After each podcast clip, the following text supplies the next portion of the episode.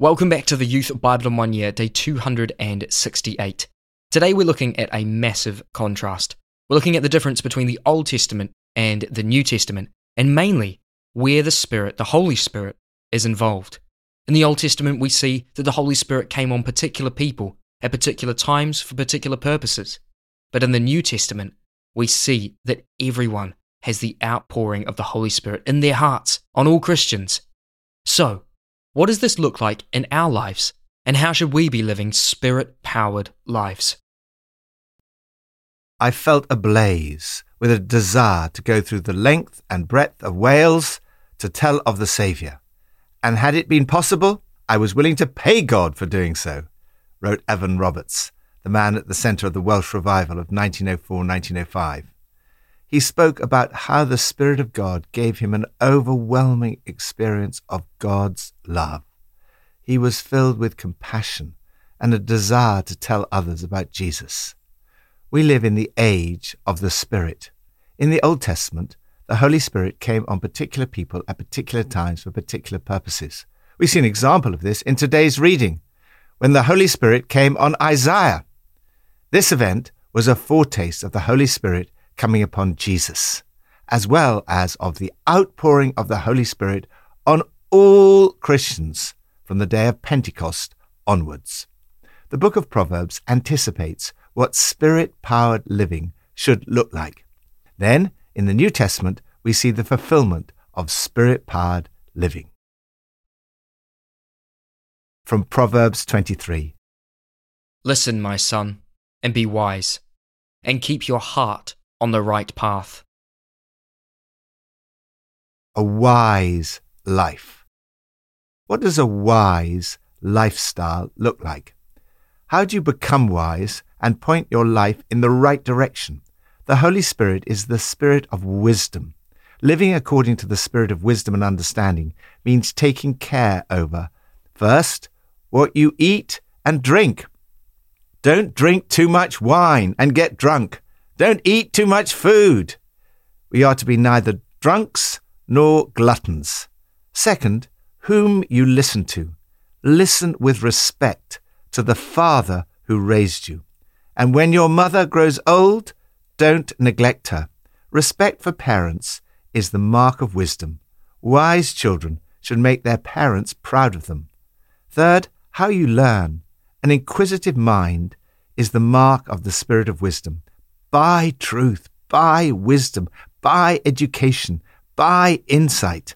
The spirit of wisdom gives you a hunger for truth and knowledge.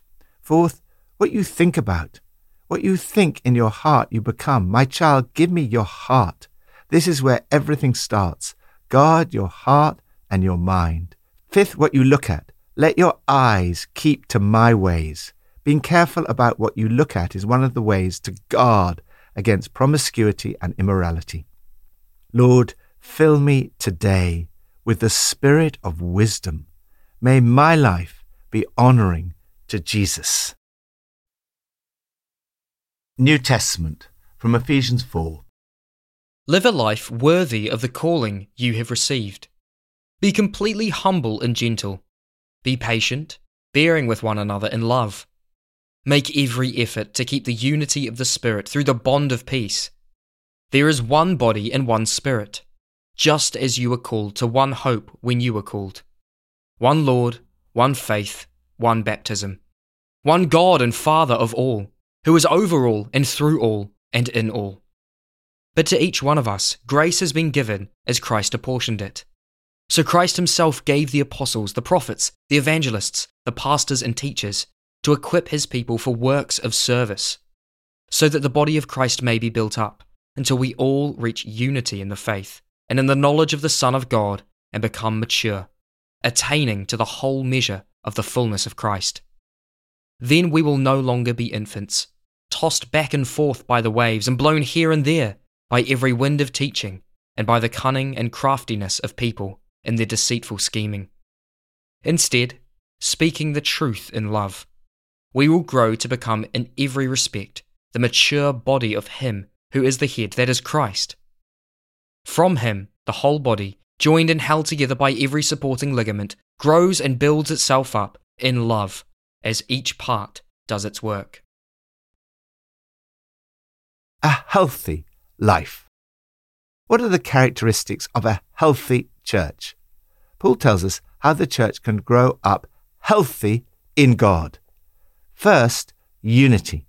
Unity is not simply the work of the Holy Spirit, but the very instrument through which the Holy Spirit works.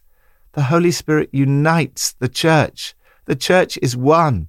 There is one body and one spirit, just as you were called to one hope when you were called, one Lord, one faith, one baptism, one God and Father of all, who is over all and through all and in all. Unity is relational. All Christians are sons and daughters of the one God and Father of all. Therefore, we are brothers and sisters. We all love one Lord, Jesus. We all have the Holy Spirit living within us. Ultimately, it is our relationship to God, Father, Son, and Holy Spirit that unites us. And yet, unity is so hard in practice. It is easy to argue. It's easy to split. It's easy to start our own group with people who agree with us. Unity requires great effort. Paul urges us to make every effort to keep the unity of the Spirit through the bond of peace. We need to spare no effort to make the invisible unity of the one church visible at every level, within local churches, between churches, and among all denominations. Before he went to the cross, Jesus prayed that the church would be one in order that the world might believe. This unity is founded in God's unity, so it can never be at the expense of truth. We must continue to speak the truth in love. As John Stott writes, truth becomes hard if it's not softened by love. Love becomes soft if it's not strengthened by truth. The visible unity of the church should always be our aim. Paul describes characteristics that help this unity. Be completely humble and gentle. Be patient, bearing with one another in love. Second, diversity. Unity does not mean uniformity. The Holy Spirit brings both unity and diversity. Paul goes on to say, But to each one of us grace has been given as Christ apportioned it. Jesus has ascended higher than all the heavens, but he's also returned to the earth in the person of the Holy Spirit, through whom different gifts are now given to each of us in the church. Every single person in the church is a minister. You are a minister. The word for service means ministry. We are all given different gifts. Third, maturity. The purpose of these gifts is that the body of Christ may be built up until we all reach unity in the faith and in the knowledge of the Son of God, becoming mature as we attain the complete measure of the fullness of Christ. It is not enough to get older. We need to grow in spiritual maturity. Fourth, growth. Healthy children grow. Healthy churches grow in depth and in number. Church growth should be natural. This is a beautiful picture of how we can play our own part in the growth of the body of Christ. Speaking the truth in love, we will in all things grow up into Him who is the head, that is Christ. From Him, the whole body, joined and held together by every supporting ligament, grows and builds itself up in love as each part does its work. You have to play your part, and we grow as we all work at it together. Lord, fill me with your Spirit and help me to grow into a mature knowledge of Jesus in a healthy, united, and growing church. Old Testament from Isaiah 60 to 62. The Spirit of the Sovereign Lord is on me, because the Lord has anointed me to proclaim good news to the poor. He has sent me to bind up the broken-hearted, to proclaim freedom for the captives, and release from darkness for the prisoners, to proclaim the year of the Lord's favour and the day of vengeance of our God, to comfort all who mourn, and provide for those who grieve in Zion, to bestow on them a crown of beauty instead of ashes the oil of joy instead of mourning, and a garment of praise instead of a spirit of despair. They will rebuild the ancient ruins and restore the places long devastated. They will renew the ruined cities that have been devastated for generations. And you will be called priests of the Lord. You will be named ministers of our God. For I, the Lord, love justice. An anointed life. Jesus announced his manifesto for his ministry and kingdom by reading from Isaiah 61. It is an audacious and revolutionary manifesto, and you have a part to play in bringing it about. Jesus went into the synagogue in Nazareth and was handed the scroll of the prophet Isaiah. Unrolling it, he found the place in today's passage where it's written, The Spirit of the Lord is on me, because he has anointed me to preach good news to the poor. He sent me to proclaim freedom for the prisoners and recovery of sight for the blind, to release the oppressed, to proclaim the year of the Lord's favor. He said to those there, Today, this scripture is fulfilled in your hearing. What does Jesus' manifesto involve? First, transforming lives. When you encounter Jesus, a great exchange takes place in your life. He takes your sin and gives you his righteousness. He gives freedom to the prisoners, sight to the blind, and release for the oppressed.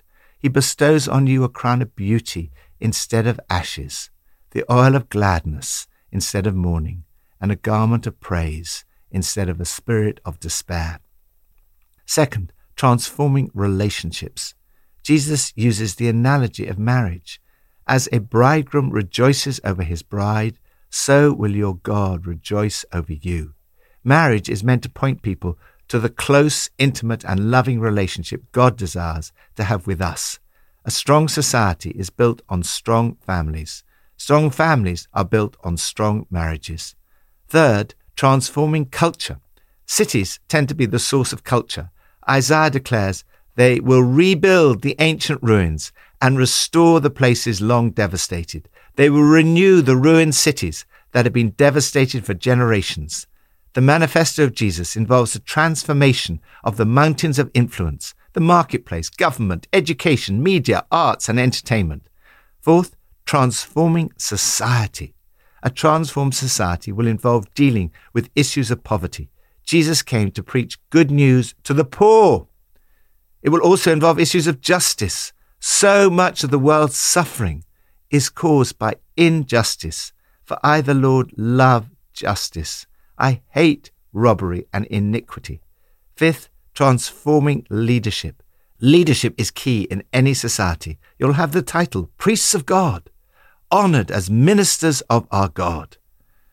Lord, anoint me today with your Holy Spirit to bring good news to the poor, to bind up the broken-hearted, comfort those who mourn, and see lives transformed from ashes to beauty, from mourning to gladness, and from despair to praise.